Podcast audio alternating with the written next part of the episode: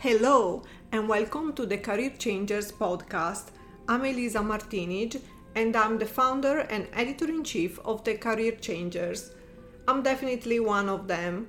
I learned from my experience that following our dreams requires courage, self-awareness, and a lot of inner work. I love to discover stories of career change and share them with the world as a source of inspiration for all those who are still searching. Career changes are not the straightforward chronology written in our CVs, but the sum up of our dreams, ambitions, failures, and successes. The Career Changers is an online community that aims to inspire thousands of people during their journey to self-realization. We discover and share inspirational real-life stories of career change. We inspire people that are thinking to change career. We support people that want or need to change career but feel stuck or lacking confidence and clarity. We connect and collaborate with organizations that support career change across different industries. I believe that thinking to have only one job or career in our life is a limiting belief, unless that job or that career make us happy. Life is a journey, and with 1/3 of our lives spent working, it would be unimaginable to not have a desire to explore new avenues. Welcome to the Career Changers podcast.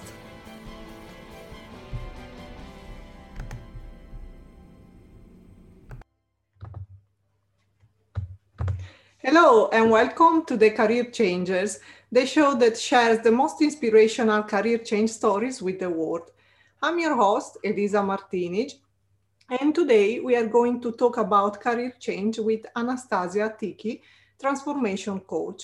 We will discuss her career change from marketing to teaching and coaching, why a successful career change needs to start from the inside out, and the secret to overcome limiting beliefs and self-sabotage. Be sure to listen all the way through for the details. Hi, Anastasia, and welcome. Hi, Lisa. Welcome to the Career Changers. How are you doing? I'm good, thanks. How are you? I'm very well. I'm looking forward to talking about this, the career change, very topical issue right now. Yeah, and I'm very excited to have you here today and to listen to your career change story. So we are going to start our interview with our ritual questions for our guest. What did you want to do when you were a child? I wanted to do lots and lots of different things, but what I've worked out is that they all had something in common, and that was to help people. That completely lights me up, is to do something that I see other people feeling good about it. It wasn't to make money or to be famous, but it was to take people's pain away. That's what I wanted to do. So what is your educational background? Funny you say that. Initially, I thought I was going to physically take people's pain away.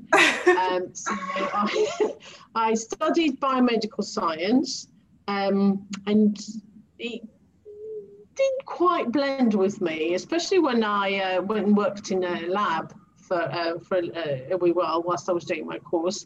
And I thought, this is great work people are doing here, but it's just not me.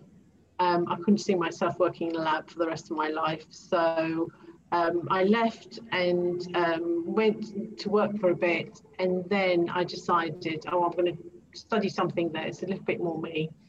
And I studied politics with media, and that was definitely more interesting for me. So your origin is Greek. How many languages do you speak, and how has the knowledge of these languages impacted the way you think? I'm bilingual. I speak English and Greek. Greek is my mother tongue because I came to this country when I was 12. I've studied German for a long time, but I cannot speak it, so I won't put that on my list. It's not so much speaking the languages, it's more the different cultures and the different understanding people have when they speak a different language. So when I switch from Greek to English or vice versa, I find I switch thinking. In order for me to make sense and communicate with somebody in a language, I also find that I need to switch the way I think, the culture, which is kind of automatically happens and you might miss it unless you sort of take note. So that's what I find. It's really, really interesting. It's kind of a learned response. I don't feel particularly one or the other. I feel that I just have to switch my thinking when I speak to people of those different origins. Mm. So you've been a very young expat, because you say you moved to the UK when you were 12. And at the same time, did you get the opportunity to travel when you were younger? When I was younger, coming to the UK was a travel. I mean, I had traveled in countries near Greece before that, but my first time on the plane was when I was 12 and came to England. When I was younger, I was a student. I traveled to the States and I traveled to the Caribbean and many other European countries, but I still have Asia and Africa on my list, on my to-do list to go and visit. And in fact, that's part of my plan later on in a few years when we're all back up and running and can go, is to finish with my travels. So moving to your career, what was your first working experience? When I finished university the first time round, when I decided that biomedical science and I were not really going to be a match, I went to work for London Greek Radio, a radio station, which was their baptism by fire, if you like. It was definitely a learning curve. It was sink or swim kind of situation. Thankfully, I swam very badly, but I swam, so I can keep up with what was going on and go on air and present, which was a very scary experience at first. But it was definitely an interesting time, and it was what inspired me to then study politics and media. That must be a very interesting experience, the opportunity to work for an institution, in this case the radio, that is reflecting your original background. Do you have any funny facts about that experience? There were many stories, much happening. Always, during a radio station, I think with any media, there's always something happening. There's always lots of, traffic and things happening. It seems to kind of attract people and lots of stories. But one memory I do have, I mean, it was a long time ago, but one memory I do have, and it was this very, very bizarre, especially to somebody who hadn't worked in media before at a radio station. I remember when somebody would go quiet for a bit, something would happen or the equipment wasn't working. Somebody would run up and down the station shouting on top of their voice. It was like an emergency, dead air. Dead air. If there was dead air on radio, it was like, death. It was like you couldn't really have dead air. And well, I first witnessed it in my first few days there, and I just thought it was the most bizarre thing. Why is this person running down the corridor shouting dead air? But that in the world of radio is cannot be done. You cannot have dead air. You have to fill it with something, which I learned again, the hard way. And later on, and until I became that person, I would go around shout dead air and dead air. It was a no, you cannot have dead air on radio, but yeah, that was pretty funny. So why and how did you come up with the decision to leave this job? Well, I left that job because obviously, as I said, it inspired me to go and study media, and I couldn't continue working there and the hours that it needed and study. So I decided to sort of, go and study something that I really did like, to make up for the fact that I was studying before something I wasn't really cut out for. So yeah, that was a decision. I thought I would return to working in the media, but that didn't happen. After my degree, I entered marketing instead. So you started your professional life with this job, and after that you moved to marketing, but soon realized that wasn't the right environment for you, because as a sensitive person, you felt that you needed something more meaningful that helped people, improve people's lives. So how was your first experience in the corporate world?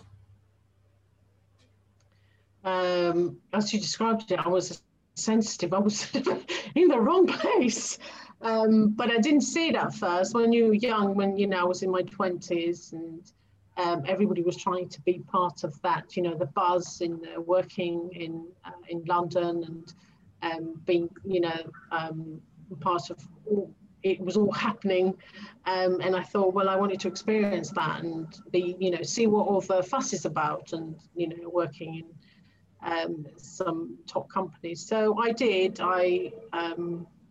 I did work, and I worked for a communications company, which was very well known in England and the States. But I quickly realised it wasn't really my world. It didn't.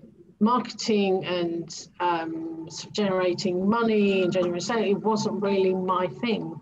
I still wanted, just like when I was a little girl, I still wanted to help people. And although in an indirect way, somebody would argue, yes, marketing does help people, I didn't feel, I needed to feel it in a tangible, direct way. And in marketing, I didn't feel that. Plus the environment was everyone for themselves. There was no, although they tried to team build a lot, I wasn't feeling it. There wasn't that higher purpose that I needed in my life. It's something I needed to feel that was really, really helping people in a real tangible way. So this was the time where you had your first career change, and you decided to enter the world of education, where you spent a decade teaching in further education. How did you come up with this decision, and how did you leave your previous job? Well, I left the job because I realised it wasn't for me. It was at the end of a contract, and I thought, I don't really want to return in marketing. I wasn't looking for another contract, and then I was looking for a career change, and it was a toss between teaching, or at the time, or counselling. I wanted to do, coaching was sort of at the beginning in the UK at its infancy. And I wanted to do something motivational, that I had experienced something myself, going to a course, but I didn't know how, to start. I didn't know whether, whether I could study it, or I could just start doing it. I wasn't really aware. So I did a short counselling course and realised it was sort of good, but it wasn't quite me, but almost. And then by chance, I found a job in education and entered education and started to and thought I'd give it a try, because that's something I advise people to do. If they've got an inkling, if they want to try something out, there's nothing better than just giving it a try and see, volunteer or something, just to see if that's them. Otherwise, you could be, sitting there thinking for a long time, is this for me? And this question won't get answered unless you practice, you try a little bit, whether it be doing some work experience, voluntary, doing a course or something to give yourself an idea. So I did that, and it was great. And probably stayed in education longer than I intended to. I did qualify as a FE lecturer and stayed. I was teaching for about 10 years, a bit too long, I think. So like and I hesitated again because of the sort of uncertainty about the progression of coaching, and you have to sort of make your own future, if you like, and your own fate. I hesitated for a while until 10 years on from when I entered teaching, and I thought, I've got to do it. Otherwise it'll be one of those what ifs, because that's really where I should have gone in the first place, but didn't really know enough about it. So 10 years on, I did a coaching diploma, and I've been coaching ever since. Never looked back. So what's been the biggest challenges of changing career in your experience? Well, there's the uncertainty. There is, especially as I changed twice, you think, is this going to be another one where I'm not sure, and then I have to change again? Is this going to be something? But your gut instinct lets you know, and we kind of ignore it. Well, I ignored it. And he was always saying coaching to me, or go that way. It's just that I suppose I didn't know enough, and I didn't research it enough, which is a mistake most of us make, is not research enough before we make the decision to leap into something. So try things out, but I've learned now not to stay too long if something doesn't feel quite right. So the challenge of that uncertainty, and also the is it going to work? You don't know. Also, it might be a financial one if you're back to square one, and you build a comfortable life, and then you've got to start all over again. And it depends on whether you've got a family to support it. It depends on where you are in your life. And there's a lot of self-doubt to go with that. And that's, I think that's what holds people back the most, is the self-doubt. Mm. So what transferable skills did you learn from your previous careers, and did they help you in your new career? I think you always pick up skills in whatever you do, and there's always going to be some transferable skills. I did learn marketing, which was very handy when I'm trying to market myself, although it was very much out of date when I tried to apply to, almost a decade later. I learned how to read people, how to communicate, and I found my people skills were the ones that whatever I had picked up was the most useful that I used in coaching. Also, I learned the way the corporate world works, the way the education world works. So that's obviously, in coaching, it's whatever experience you pick up, it's invaluable, because you can help people who are in those worlds. And I've learned to persist with whatever it is that, and persevere. And that's, the resilience that I sort of had to pick up in order for me to keep going from one world to the next was invaluable, because in this world, as we know, as we experience, especially nowadays, resilience is really, really important. It's a very valuable asset. So you talk more about your challenges to change career, but based on your experience as a transformation coach, what are the biggest challenges that people have to face when changing their careers? A lot of people, when they change career, sometimes they want to leave, not because they don't like the job. Sometimes they don't like the job, but often what I find, they just don't like the situation. They don't like who they work for. They don't like the people, the environment. So they're trying to escape a situation. And I find at some point, you know, for some people it's very important to escape because that's not right for them. Like it wasn't right for me. However, I don't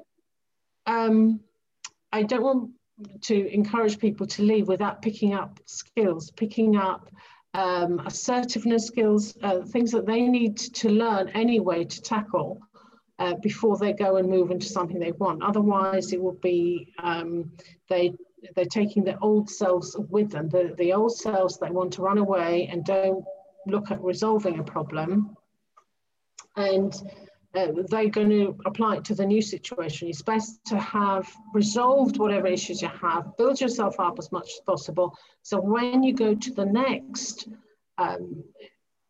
thing, the next career, the next step that you want to take, that you are seeing it all with new eyes and you have changed your mindset to a more positive one so you can succeed. So make sure you're not escaping and going out of the, out of the fire into the frying pan. So those are challenges I see people having. It's kind of with themselves that they're not happy about something. There's a lot of self-doubt. They don't want to stand up to certain people. And what I would advise is to stand up and then go. Stand up, build up those certain skills. And then if obviously they haven't got you anywhere, go. And that's for the people who, because there's quite a large number of people who want to leave because they're unhappy in the environment that they work rather than the job.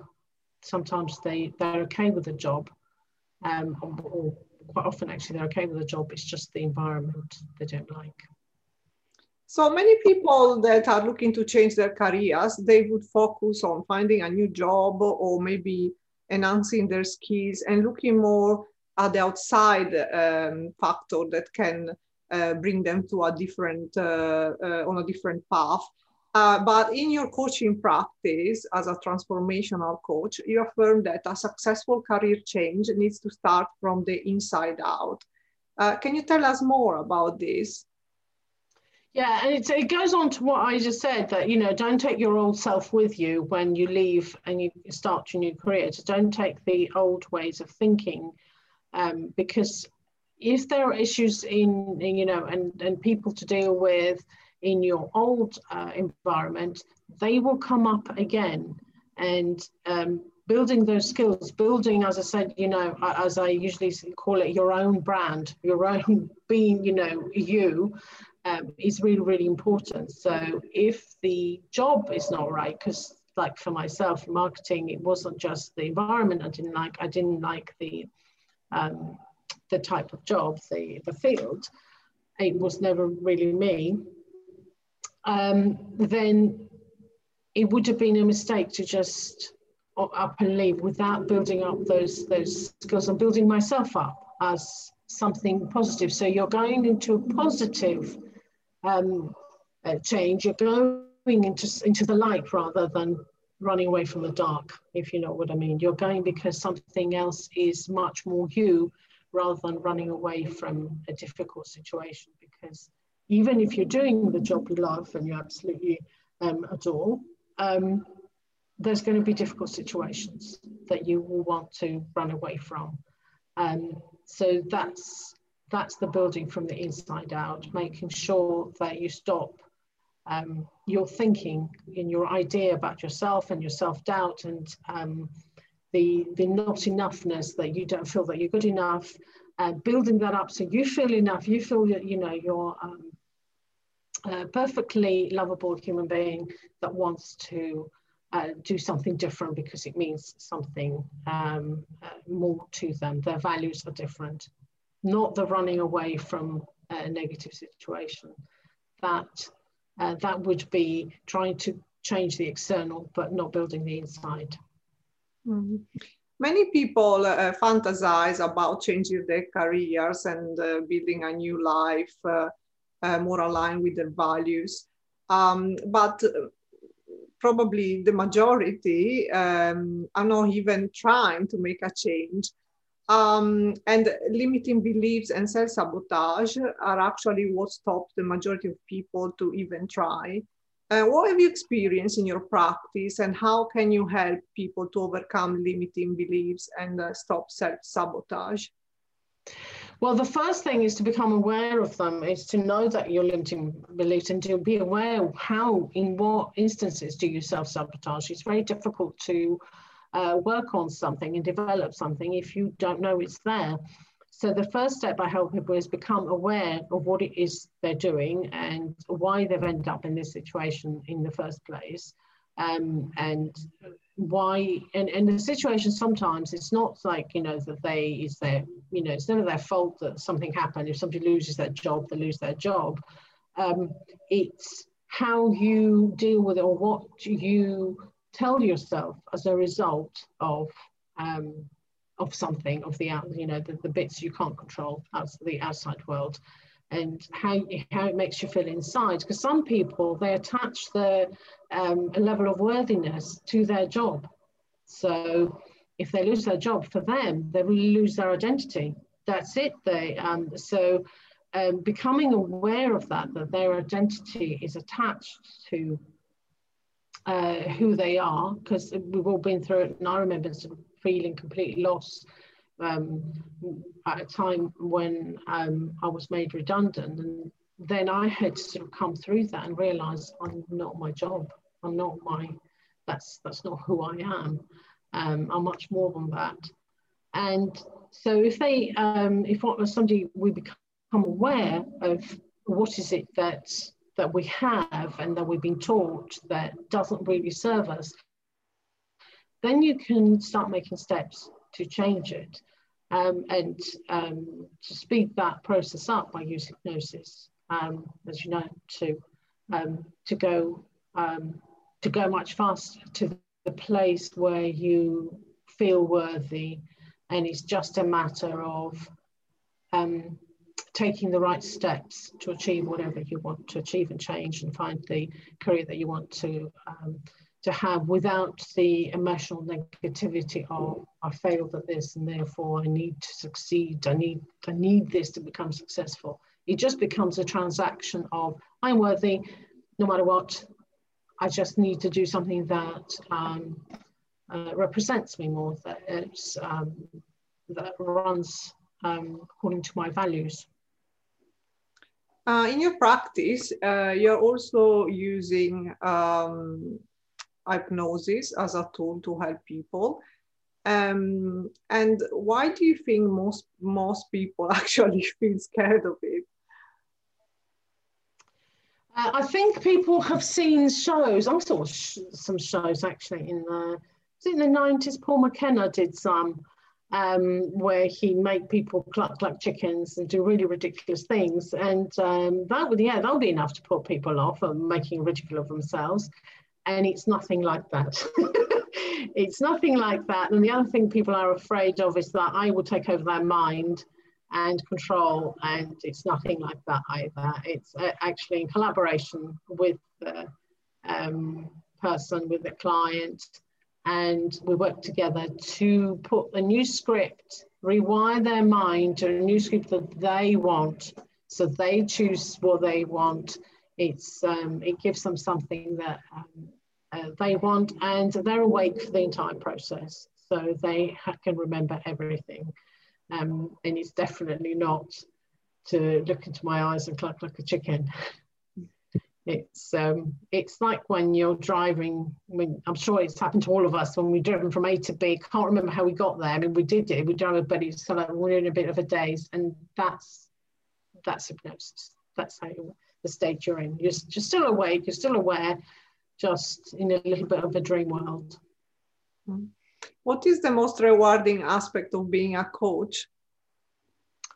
For me, it's the transformation I see in people, is to see people coming out of their pain. As you know, it hasn't changed in all the years. I just wanted to take people's pain away.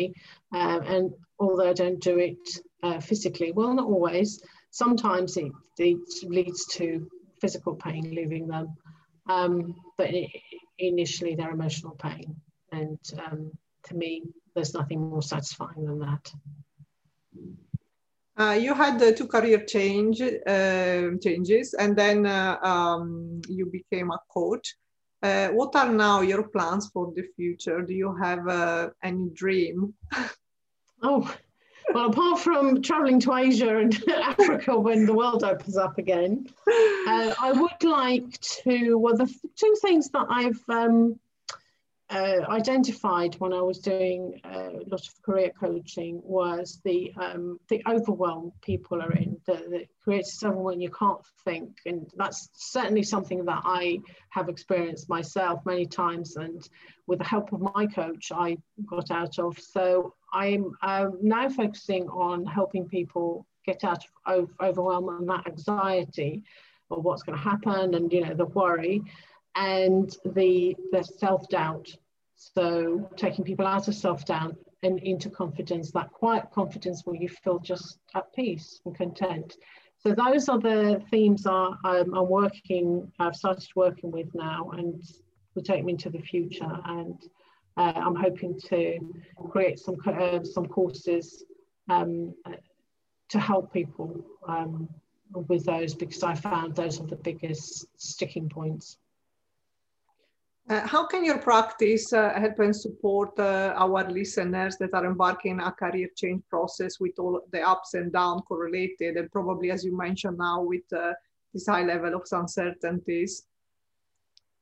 And there is, and is to realise really what is it's up to them to do, and what it is, and what is out of their hands, which is, you know, out of their control, and what is, and take the bits that they can control and do something with them. And it's to go and do. It's despite the self-doubt, I would say,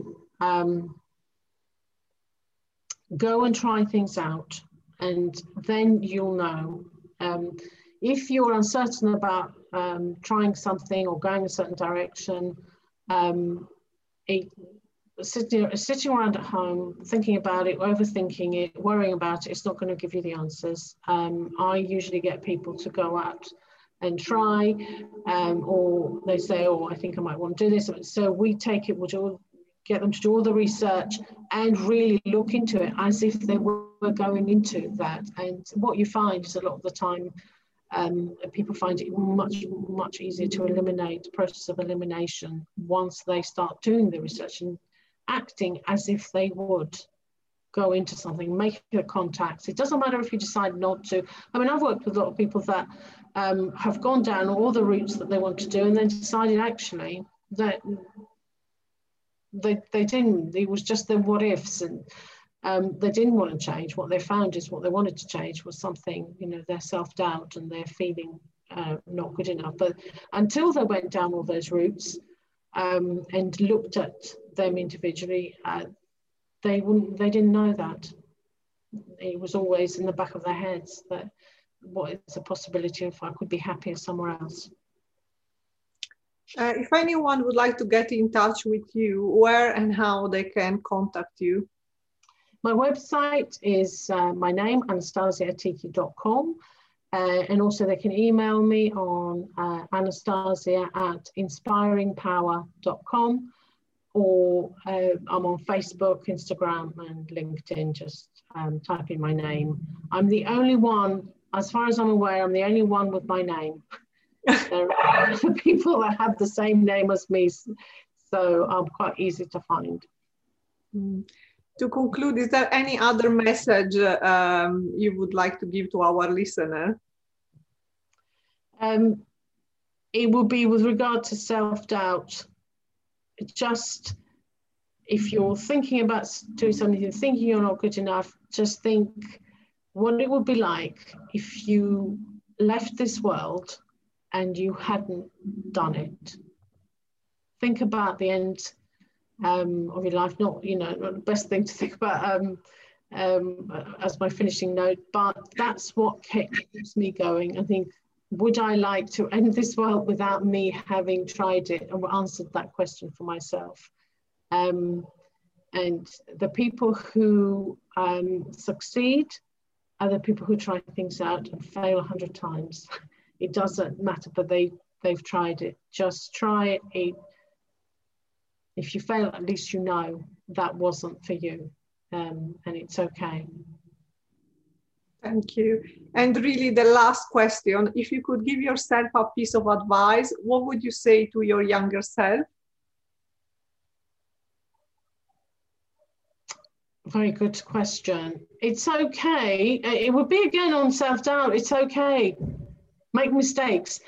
Go and make some mistakes. That's what I would, that's what I've learned over the years. Go and don't expect perfection. Don't try not to be wrong. Go and make some mistakes, because along the way you will also get things right. Thank you very much, Anastasia, for joining us today.